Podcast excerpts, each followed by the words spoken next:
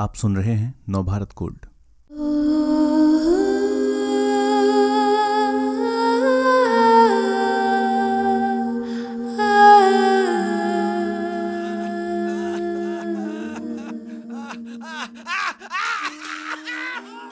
इसे पकड़ कर लिटाओ।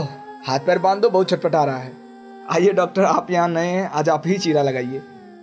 ओके एनेस्थीसिया देना। अरे उसकी क्या ज़रूरत है? आप बस चीरा लगा दीजिए। ये यूनिट 731 है।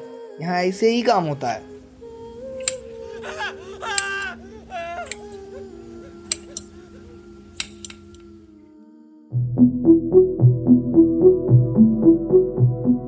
यूनिट 731 जापानी आर्मी की वो टुकड़ी जो दूसरे विश्व युद्ध के दौरान चीन में मौत की फैक्ट्री चला रही थी। उस फैक्ट्री में वैज्ञानिक प्रयोग के नाम पर हैवानियत को अंजाम दिया जाता था। चीन के सैनिकों और मंचूरिया प्रांत के लोगों को बेरहमी से मारने का खुफिया प्रोजेक्ट चलता था वहाँ। चीरा लगाने से पहले अगर हम इन्हें बेहोश करें तो क्या हमारा काम आसान नहीं होगा? डॉक्टर आपने अभी जिसे चीरा लगाया उसे इंजेक्शन देकर प्लेग का शिकार बनाया गया था। शरीर खोलने से पहले अगर उसे एनेस्थीसिया देते तो हफ्तों की मेहनत बर्बाद हो जाती। बेहोश या सुन करने से सही नतीजे नहीं मिल रहे हैं ज़िंदा शरीर खोलना होगा, तभी महामारियों के सटीक असर पता चलेंगे। प्लेग, कॉलेरा जैसी दर्जनों बीमारियों का हमारी अंतड़ियों पर क्या असर होता है? गोली या किसी और घाव का बिना एनेस्थीसिया दिए इलाज करने से क्या आंतरिक अंगों को बेहतर ढंग से समझा जा सकता है? हाथ पैर जमा देने वाली ठंड में अगर घंटों खड़ा होना पड़े तो शरीर की अकड़न कैसे सही की जाए? सिफिलिस क्या सेक्स से फैलता है? निमोनिया या टाइफस पीड़ित का खून मिलाकर क्या जानलेवा हथियार तैयार हो सकता है? इन सभी पहेलियों को सुलझाने के लिए यूनिट 731 चीन वासियों पर बेरहमी से एक्सपेरिमेंट कर रही थी। हमारे पास सब तरह के लट्ठे हैं। लट्ठे? मतलब? ये कैदी लकड़ी के लट्ठे जैसे ही तो हैं। इनके नाम नहीं है सिर्फ़ संख्याएँ हैं। काम खत्म होने के बाद इन्हें जलाकर राख कर दिया जाता है। इन्हें इस तरह तड़पाकर मारने का मकसद क्या है? हम इन्हें गोली मारकर भी तो ख़त्म कर सकते हैं।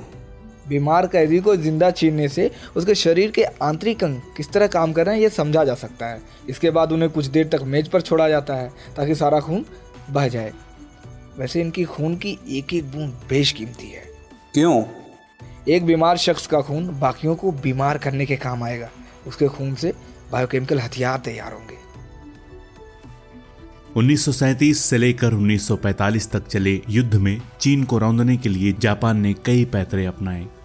इनमें से कोई भी यूनिट 731 के प्रयोगों जितना भयावह नहीं था। ये यूनिट महामारी को रोकने और पानी की सफ़ाई करने वाला विभाग बनकर काम करती थी। हज़ार एकड़ से बड़ी ज़मीन की ऊँची दीवारों के अंदर जो होता था, वो एक राज था। कहते हैं सरकार को इसकी खबर थी। प्रोजेक्ट को खास फंड मिलता था और इन सब के पीछे था जापानी सर्जन शीरो इशी का दिमाग। एक शख्स का खून दूसरों को बीमार कर सकता है। यही खून अगर पिस्सों से चुसवा कर उन्हें शहरों में छोड़ दिया जाए तो? महामारी इस रफ्तार से फैलेगी कि दुश्मन को समझने का मौका ही नहीं मिलेगा। घबराइए नहीं। आप सभी डॉक्टरों को देश की सेवा करने का मौका मिला है। इन लट्ठों पर हाथ आजमा कर हम युद्ध में घायल अपने जवानों को बेहतर इलाज कर सकेंगे। बायोकेमिकल हथियारों से दुश्मन का नामो निशान मिटा देंगे हम।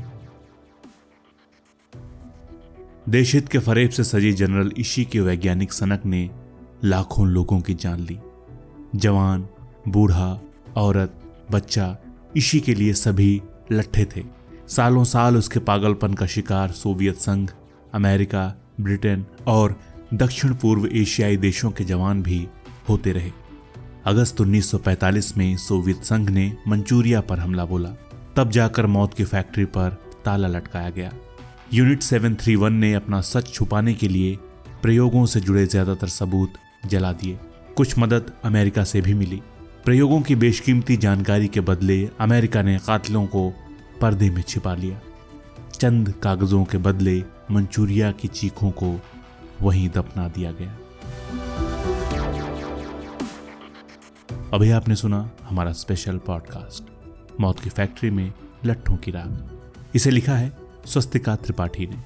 इसके विभिन्न किरदारों को आवाज़ दी है फ्रैंक जोसेफ, शैलेंद्र पांडे और मोहित चंदेला ने।